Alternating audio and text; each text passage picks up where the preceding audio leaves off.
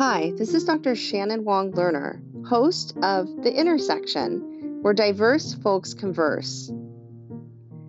Created by and for queer people of color and gender nonconforming people, The Intersection is curated side by side with some of the most brilliant and fascinating minds in our community.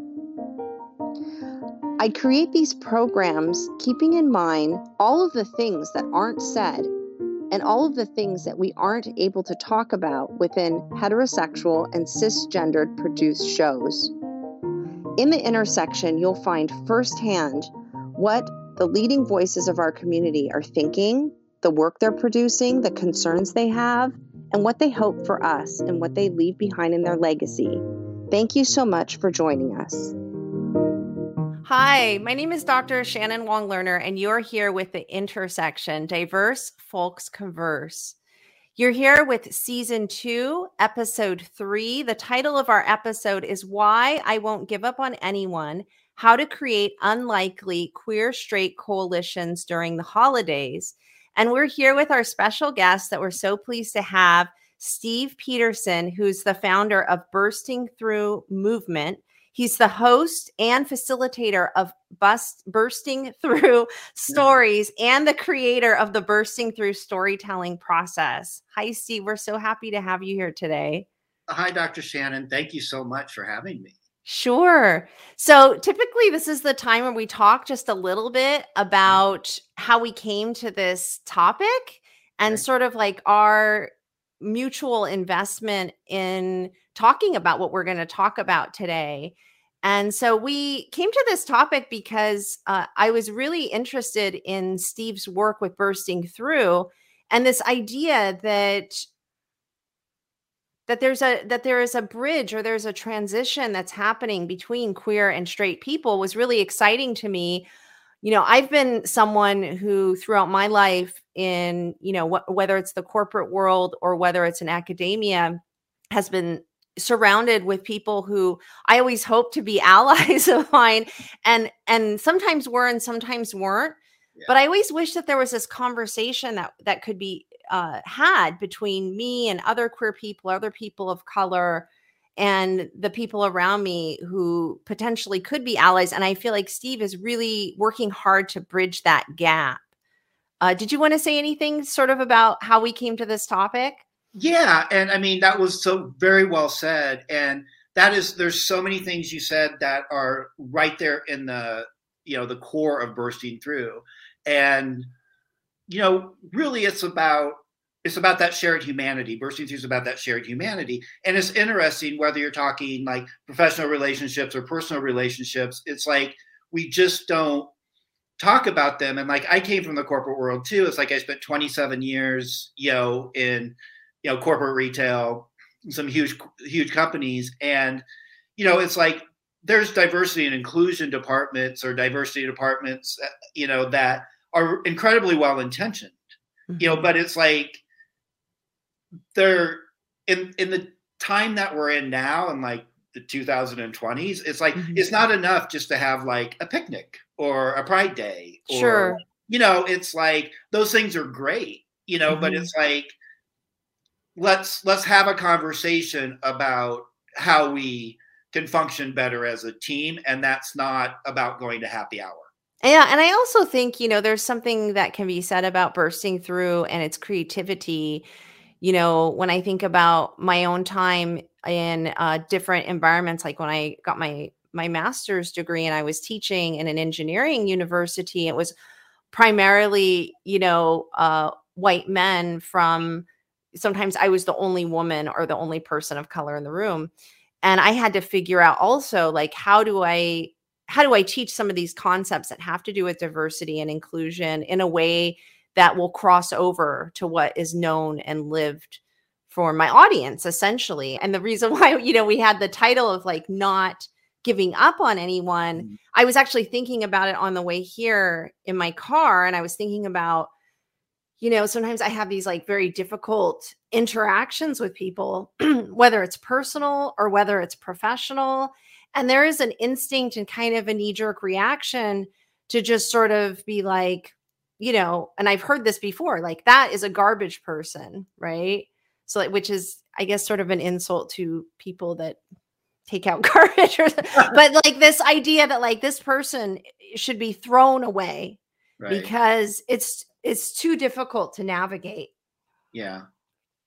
And I think one of the, you know, one of the many values of what you do is that you don't have that attitude, right? And and we're going to talk more about sort of like your positionality that affords you to be able to do this work. I think for now I'd really love, you know, uh as a starting place just to hear about what is the mission of bursting through organization that maybe you can just explain to us like a a, a short synopsis of that.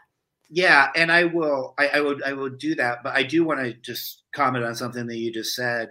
Um, when we talk about like to use that term like garbage, you know, person. Mm-hmm. And I do want to be really clear that it's like the bursting through talks talks and talks to the straight community as much, if not more, than the queer community. Yes, also, and that's something I definitely want to talk about yeah. too because I think that's fascinating as yeah. well. Yeah, you know, so so i mean so many things going on. Um, you know ultimately bursting through's goal is to create the largest library of queer straight relationships ever known to man. And you know once that library exists and that's what we're starting to do by gathering these stories and putting them out there you know through every media channel uh, we have um, you know it's like it just our shared humanity becomes undeniable. And you know, Bursting Through has a, um, and I have a ongoing column in um, Las Vegas Pride magazine, mm-hmm. right, which publishes every couple months, um, and you know, and I'm very very proud of that. But you know, ultimately, I feel that Bursting Through does its best work when it's picked up and published, you know, in more mainstream publications. Like I grew up in Iowa, and the Des Moines Register has been incredibly kind in Looking Like the Enemy, Becoming an Ally, Steve Petersen and I talk about what it's like to come across someone who is an unlikely ally because of the way they look, and our response to them as queer people of color and gender nonconforming people, and how they might better come across to be perceived in a more friendly way. This is a really good start to this episode because it starts to break apart the misconceptions that we might have about one another that stops us from creating these alliances and coalitions between queer and straight people, between people of color and white people, between cisgender people and gender nonconforming, and so on. Enjoy. Section focuses on uh, queer people of color, gender nonconforming people, and so, uh, you know, when I brought you on, I really was thinking about that. It's like, how does this straight or this queer straight alliance, these relationships, these stories, how can this help, you know, queer people of color and gender nonconforming people? And one one piece that you brought to me that was really interesting, and you had said this in a previous conversation, is you know, a lot of people now that are sort of on the alt right have a different way of dressing. I don't know what it was like. Where were you brought up? I grew up in rural Iowa. Oh, you did? Okay. So I don't know if, where I was brought up in Sacramento, there were actually neo Nazis in full regalia just like walking down the street for a while until they got driven out by this other group called Sharp Skinheads Against Racial Prejudice. So right. then they got driven out, right? But the interesting thing to me is that, you know, that's highly offensive. I remember there was like a skinhead in my social studies class and right. I actually made him cry. That's when I realized I had this I had this ability to engage in this way. Um I did it out of love though cuz I had known him before he got into that group. But um the reason why I'm bringing that up is that, you know, in our time and I'm not sure what it was like when you where you were brought up, but in terms of subcultures and things like that, things were out in the open in a different way, right? And the costume was very you know obvious it's like okay you are a neo-nazi you it may or may not have like the swastika you have the shaved head and you know you're wearing the whole thing right now the flight jacket the you know Doc Martens with the white laces or red laces. Right. Um, but now there's like a different costume, right? It's like yeah. the khaki pants and the polo shirt. And I remember you made this comment that really stuck with me in terms of storytelling and, and a vivid image that you had kind of looked in the mirror and you were like, oh my God, I look like one of them, right? But you're not, obviously. but there's something really interesting there for me. When you said that, I was like, so Steve, you know, Steve knows who he is. You know, you have this whole background with like Fortune 500s as an advertising and media person. And um, you know, you come from this whole other world and you're able to communicate to people in a different way than perhaps me or someone else who does diversity, equity, inclusion and focuses maybe on allyship, but there there is less of a focus on um, you know, kind of like talking to straight people. Like there is a benefit in that for all of us. I'd love to hear, you know, your thoughts on that or even that moment when you looked at the mirror, you were like, oh my god i look like one of them right? Yeah. and then you had to come to terms with that and figure out like what does that mean? Yeah and and that, i mean that's it's really interesting and it's good that you remembered that. Um, okay so in when when trump got elected um, i was living in in san francisco.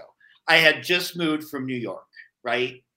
And you know like like many you know gay people or queer people it's like you know that was you know not a not a fun fun night for us right sure. okay yeah. but it's like you know so i i immediately kind of turned to it's like what can i do we're searching right uh, yeah i was and, too you know so it's like so i you know tried to find some um substantial thing and i joined a couple groups and i joined uh you know the love army which is uh you know, and out, you know, out, out in the Bay Area. And anyway, one day, and, I, and, and when I look in the mirror, I mean, I see me, but it's like, I see a wounded gay man. Yeah. Right? I see a damaged gay soul. Right. Mm.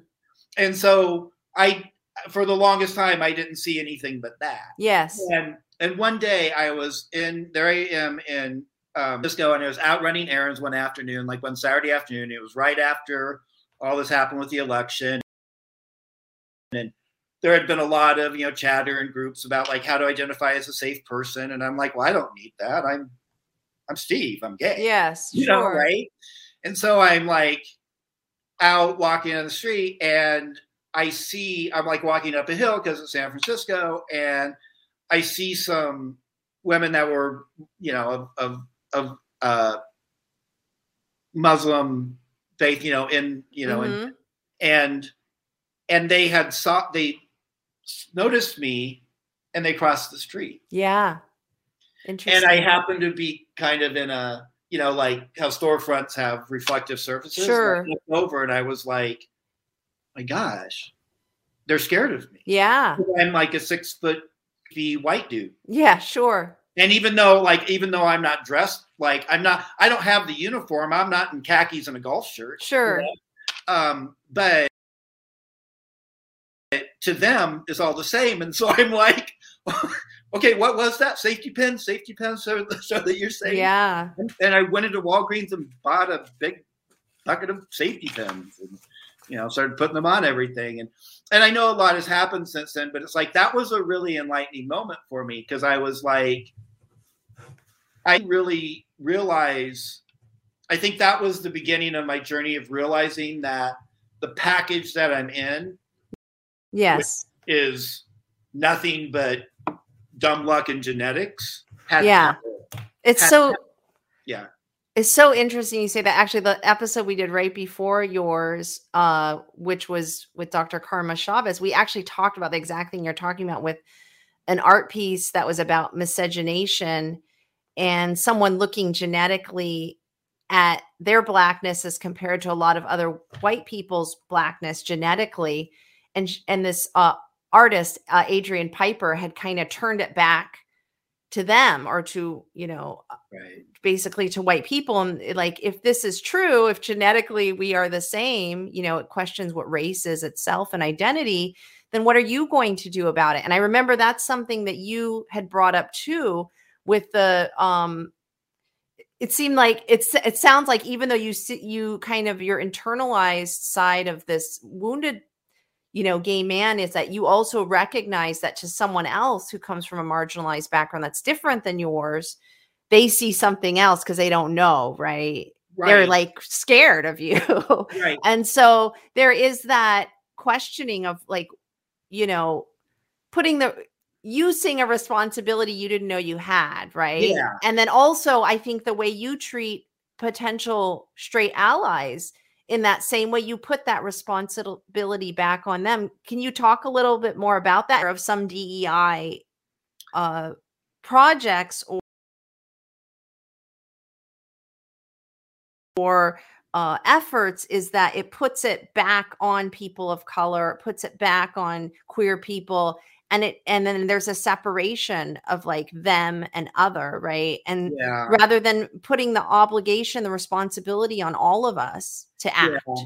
I've always in the retail world, in the fashion world, I have always worked for women, Mm-hmm. and you know, almost exclusively, uh, you know, with a few notable exceptions, but you know, and it's like in New York at one time, somebody, um, a female executive, I g- expressed concern that she was scared of me, right? And I'm like, why? And it's like, you know, and I was like, that was shocking too. And I had to look at myself and it's Sure. like, okay, well, I guess my size can be intimidating. I didn't think about that, you know, Yeah.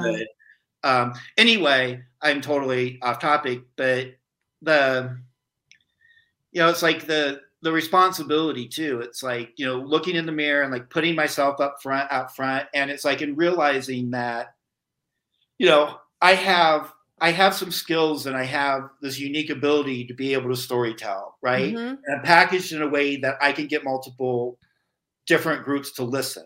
right? Yes.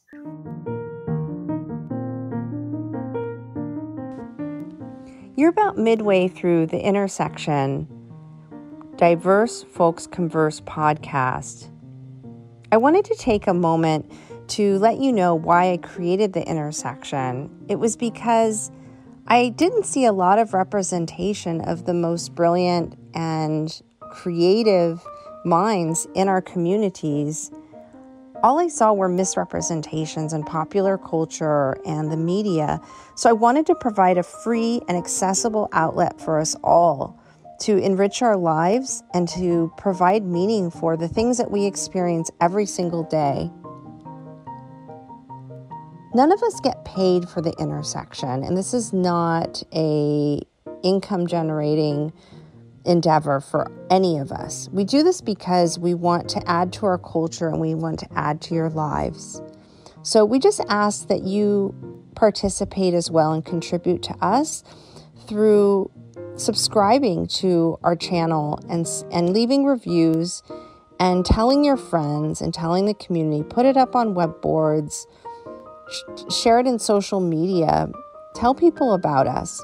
But really subscribing adding the reviews to Dr. Shannon Wong Lerner's YouTube channel, which houses the intersection, to the intersection on Apple Podcasts or Spotify, is really the best way to let other people know about us and to help us increase our visibility so we can increase yours.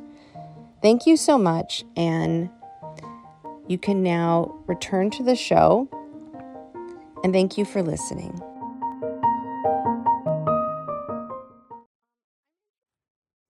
In this next section, it's past time for straight people to come out as allies.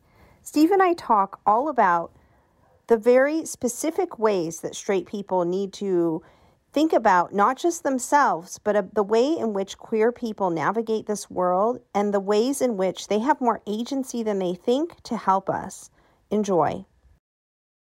Maybe you could tell me a story about uh some people you've reached and actually we can we can even refer to the article too because Oh, sure, yeah. because something that I thought was really interesting, you know, you see this happening a lot of time on Facebook or different social medias. People will say their, their birthday or for weddings, people say instead of giving them gifts, they want you to donate to these different foundations, right? And so you did something very similar is that you had a party, uh, your 50th birthday, and then you had a fundraiser for the Matthew Shepard Foundation, which is wonderful. But there was also this sort of like a call to action in this article for straight people to kind of like and you we've spoken about this too before and I'd love for the for our audience and our listeners to hear more about it to kind of uh, put it on the line of like you know and I saw a meme on this recently it's like if you say you love me but then you just supported someone who hates me right, or is trying to annihilate me or annihilate my rights. And you've kind of said that too is you'll like confront people. You're able to do that. People who are your friends or your family or you know allies to a certain degree but they don't kind of go all the way with it. There's no follow there's not that follow through and and you give some some very simple ways in the article for people to um you know give back but i also think like a conversation we had that i thought was really interesting and it was hard for me i struggled with it but that's why I have my guests on is I want to struggle, you know, and for the audience to struggle and maybe for you to struggle as we're talking about these things, as you were talking about. And that's why we said, like, you don't give up on anyone. That's part of the title, is that you had said that you, there were some people who are like, these like bro dudes or whatever you want to call them mm. who would say to each other like oh that's gay or you know or yeah. maybe even use like the word fag or something like that and you're like hey you can't say that and they're like oh it doesn't mean that it just it's just yeah. what we say it's like no you really can't say that and just the simple act of making them aware that they can't do that and that they stop or they stop this crossover this homophobia misogynist thing right yeah. like calling someone a, a a bitch or so, I don't know. Like that's a to me that's a homophobic thing too. Yeah. And yeah, it was triggering for me because I was like, I would have a hard time being around those people. But at the same time, I probably have, you know, like when I worked in the engineering school or in other situations, I probably mm-hmm. have. And I, there were ways that I dealt with it. But the idea that you're causing tr- change at that level to me is really fascinating. And I'm wondering if maybe you could talk about like what are the levels of actionable steps that you give people and how can you tell what they are and what do you think the benefit is of giving that like for people like me or, or my audience who are queer people of color and gender nonconforming people? Yeah, yeah, yeah. That that's that's a lot. That's a lot to unpack. So I know. sorry. It's no, no, no, no, no. That's awesome. That's awesome. I'm going to unpack it for a little bit. So, sure. Um, first, so one of the ways or the way that this kind of came about i came to this conclusion of starting to talk to people in this way mm-hmm. was one of the things that bursting through was missing and i was i was developing and i was already a, like a published columnist and you know getting some traction as a storyteller but was a for lack of a better word a manifesto right mm-hmm. and so i wrote a manifesto right it was like what bursting is going to do and so the title of it was called "Is Past Time for Straight People to Come Out," and it talks very, and it's because it's a 500 word opinion piece, and I, sure, you know, so you know, it gets right to the heart of it, and you know, it basically says, you know, hey, you know, I'm, I'm, a, I'm a, you know, I'm a gay man. Um, you know, you could easily not know me. You could mm-hmm. easily not have me in your life. You know, um, you know, um, but that is not, you know, that that cannot be my experience with the straight community. Um, and then it goes on to talk about how 55% of the adult straight population in the United States identifies as a queer ally, as an mm-hmm. LGBTQ ally. And that was really enlightening to me because I'm like, okay, then I'm going to talk to them because because I think that because they need to do more. Yeah, that's right? great. You mm-hmm. know, and and also, okay, so if we're 5.6 of the adult population identifies as queer, if 55% of the adult population identifies as a queer supporter, and I am by no means good at math, that's 60 some percent. Yes. Okay, but yet it's 2021 and there's been more anti LGBTQ laws passed in this country than in any other year in the history of this country. And and many of those are transgender too. Yeah, but but it's like but it just doesn't add up. Sure. And so like part of my personal journey which is you know can't be untied from bursting through is you know is living this uh, authentic life and and no longer being able to accept people who say yes and do no. Yes. Right? So how do you how do you break that down for them? Because uh, politics can get very abstract and people get confused and people want to say the right thing but maybe they don't really think it. How do you kind of put them on the line so it can be actionable for them so in a way that is manageable for them yeah right? so here, here's what i here's what i do and it's like and bursting through is never intended to be political it's about storytelling. Sure. But unfortunately but I mean, just talking about queerness is very queer, political for right some people. Politics, yeah. So you can't, you know, you can't separate the two. But that being said, it's like when you know, I I basically bursting through is about giving people easy to digest information and not telling them what to do with it. Mm-hmm. Right. So, like you were saying, I've said this to you. Um, there are bursting through members that would identify, self identify everywhere from redneck to sure. woke and everything in between. And that is, you know, that is awesome and that's amazing to me. And I am nothing but honored about that. But so there's a lot of, there are a lot of conservative people in my life who yeah. say they love me. And whether, and sometimes there are people I grew up with, sometimes there are people I, you know, collected along the way. Um, you know, and and totally believe in support believe in support gay marriage and queer rights and you know marriage equality and everything you know but yet vote conservative mm-hmm. and what bursting through does and what i can do is again i'm not telling anybody what to do or what how they should vote or what they should believe but what i'm doing is i'm giving them simple easy to digest facts. Like there's been more anti-lgbtq laws passed.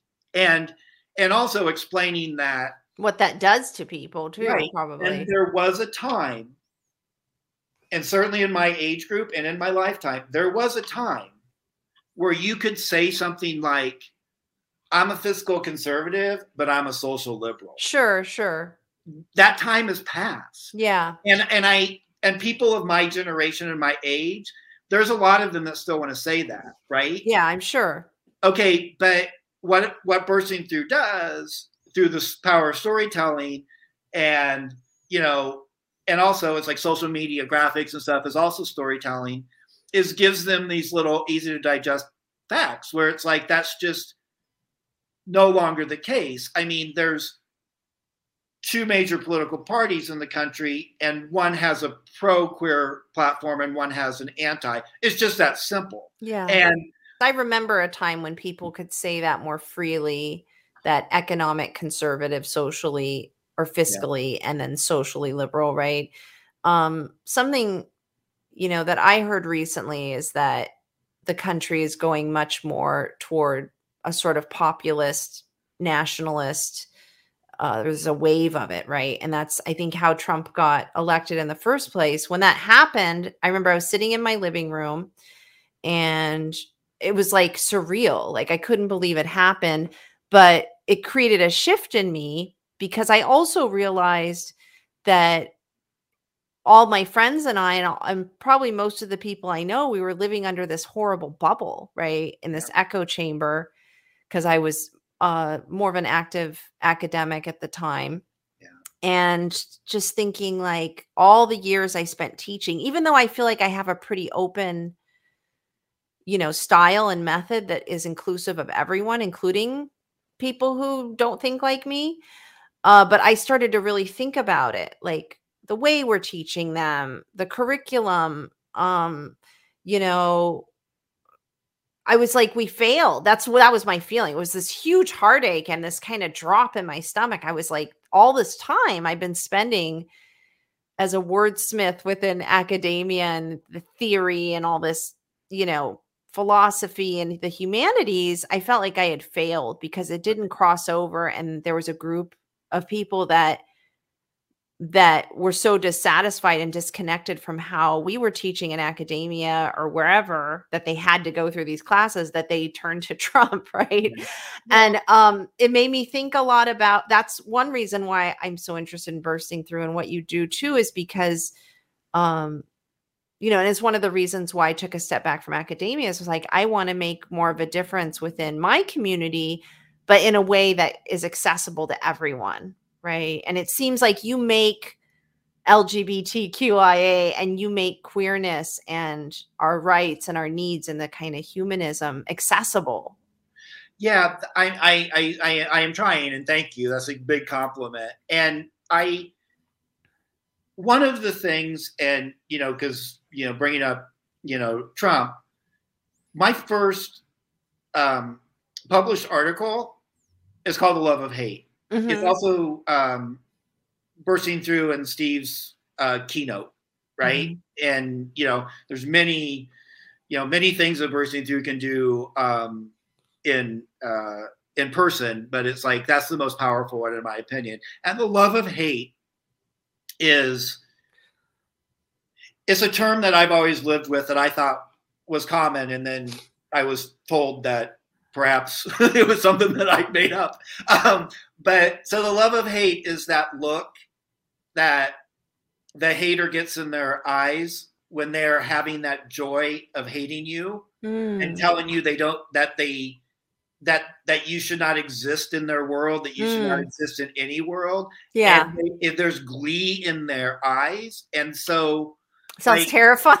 It sounds really you know, scary like, to me. if you were in i'm sure you've seen it like if it was a tv show or something like yeah. you know or a movie it would be that moment that you know the demon's eyes flash it sounds like how a serial killer is when they kill or a sociopath or something. And it's like and i'm not making it well i mean it is i've seen i've seen the look but what where love the love of hate article takes in the keynote and the journey is that it's like it starts with talking about how as queer people we have this ability to take that hate and turn it back in and recycle it into love but it goes on to talk about the first time I experienced the love of hate. Mm. And, you know, I saw it, you know, I saw it through all, you know, junior high school, through all of high school, you know, um, you know, the first time I felt real danger of it was, you know, being at a kegger, you know, yeah. and having one of those love of hate people who loved catching me out on the road on my own. And I was sure. pretty sure, you know, I was going to get my fag ass beaten. Yeah. Then, um, you know, luckily somebody kind of came by and it was a friend of my brother's who was kind of tough and just said, leave him alone, you know, yeah. and kind of ended the whole thing. But, but, but the journey and the reason I talk about love of hate and why it relates to Trump is that it's like, as my life changed and, you know, I grew up and my career took off and all of this stuff, and I moved to bigger places and bigger cities you know, I, I started seeing the love of hate less. Mm. Right. And I guess to some degree, you know, I, you know, turned my love of hate radar way down. I don't think I ever turned it off. But so one day I'm in Manhattan, right? In my little great little studio apartment in Midtown East. And I turn on the TV and this is, you know, during the primaries and they're like showing a Trump rally. Yeah. And they're talking to his supporters. And every single person they talked to had the love of hate in their eyes. Yeah. Right? They like, they were so gleeful and joyful talking to this reporter about, you know, how they don't like Hispanics and immigrants. Sure. And, you know, I mean, there was nothing off limits and they were having a great time. Yeah. And that was you, another like huge moment of clarity for me where I was like, Can I, ask you something? Yeah, I, I I hope it's okay. Yeah, of course. Do you think it's really the hate or do you think it's just being part of a conversation? That was kind of the feeling I had like when I was disappointed. I was like, we have been leaving people out of the conversation. Like my friends and I in academia and as professors or instructors, like there's a fraction of people that are just like, F you. Like, I don't understand what you're saying. I don't want to understand. I don't think like that. I don't speak like that. I'm not talking about diversity, equity stuff most right now or Mm. critical race. I'm talking about just like language and like trying to speak a certain way. That's I'm curious about that because I feel like there's been a huge group of people who have been left out of the conversation. I'm not sure what it is, but um I'm curious if that's where that might come from is like the joy of just being able to narrate something, the joy Yeah. of being able to connect, to relate, to have community, um, to come out, even if it's like very bigoted, just to be able to like have that conver you know, because Trump did empower people to do that, right? To be bigoted. yeah. Um, but I I know no, it's like on that I don't I do not think that it is about their pain of being left out because this way predates you know me experience of love of hate way predates anything Trump related. And and there's a look in the eye and you know I might be making it a little more dramatic but it's not that but it's not I mean it's like there's a look that you can see in people's eyes when they are when they hate you and they're okay with it. I mean, I've seen that look. I don't want to go into detail. I've seen that look on a personal basis, like having an argument with a partner and you feel like someone's going to hit someone and it's Yeah. really scary. Um and I think I'm I'm relating to it at that level. Yeah. I'm not sure about um what you're talking about in terms Yeah. of I guess like Yeah. See, because it's like I understand what you're saying that that there are some people who feel like they've been left out of the conversation and some of us are, you know, talking over them and you know, the flyover state thing and you know, all of that, but it's like but I come from there. sure. you know, and you know, it's like I also think there's a certain amount of personal responsibility that it's like I I think that it I think that what you're talking about is that for me anyway, it's about their fears were being played on. And that's different than what I'm talking about. And they were being manipulated, so maybe that's something Right, different. because it's like I remember like Iowa was one of the first uh one of the first few states to um uh legalize same-sex marriage before it was um national it you know and which is very progressive right Yeah. um you know because and I do truly believe, and I don't know all the analytics or statistics, but I truly believe that a lot of that is because Iowa and places in the mid Midwest and rural places are very much um, founded on this principle of live and let live. But but to me, it's like somewhere along the lines, live and let live, like conservative, right wing conservative groups took live and let live and made people fearful of it, meaning that it's like Mm, you know that meme that goes around a lot about like you know somebody else's you, somebody else having civil rights is not less for you it's not pie? Yeah. i convinced people that you know gay marriage was you know people people started out with well live and let live right? And then it turned into making them scared of live and let live because that was infringing on what yeah, on your life somehow i don't know that is just a theory and we might be a little I think we're getting a little off topic. That's okay. I just want to thank Steve Petersen as our special guest for episode three of season three. And the title of our episode is Why I Won't Give Up on Anyone How to Create Unlikely Queer Straight Coalitions During the Holidays. And thank you so much. Uh, please look at YouTube and look at our description for uh, Steve's links for bursting through. And also, I want to mention please subscribe and please like on YouTube and your various podcast channels, The Intersection Diverse Folx Converse, because it helps with our visibility. We also have a GoFundMe page for production costs only. Uh, the Intersection Diverse Folx Converse is a not for profit project for queer people of color and gender nonconforming people. And so we welcome your help to help us with our production costs. Neither Steve or I or anyone on the intersection who appears as a guest or host will receive any of these funds. They go purely to production costs. Thank you again, Steve, so much for having for coming on and just spending some time with us. Thanks for inviting me and talking. And I always enjoy your company. And we got off on a tangent or two. It's okay. That's okay. it's okay. Thank you so much, Steve. We'll see you soon. Thanks. All right. Take care.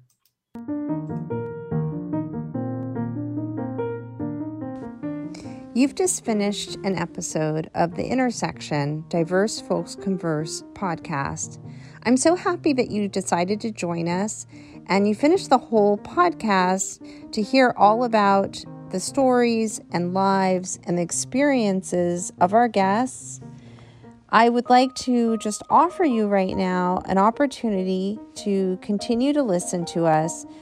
You can always find us here at Anchor under the intersection colon diverse folx converse folks f-o-l-x or you can find us on youtube under dr shannon wong lerner l-e-r-n-e-r youtube channel we also have a Facebook page, also under the intersection Diverse Folx Converse, that you're welcome to join to find out all about upcoming episodes and guests.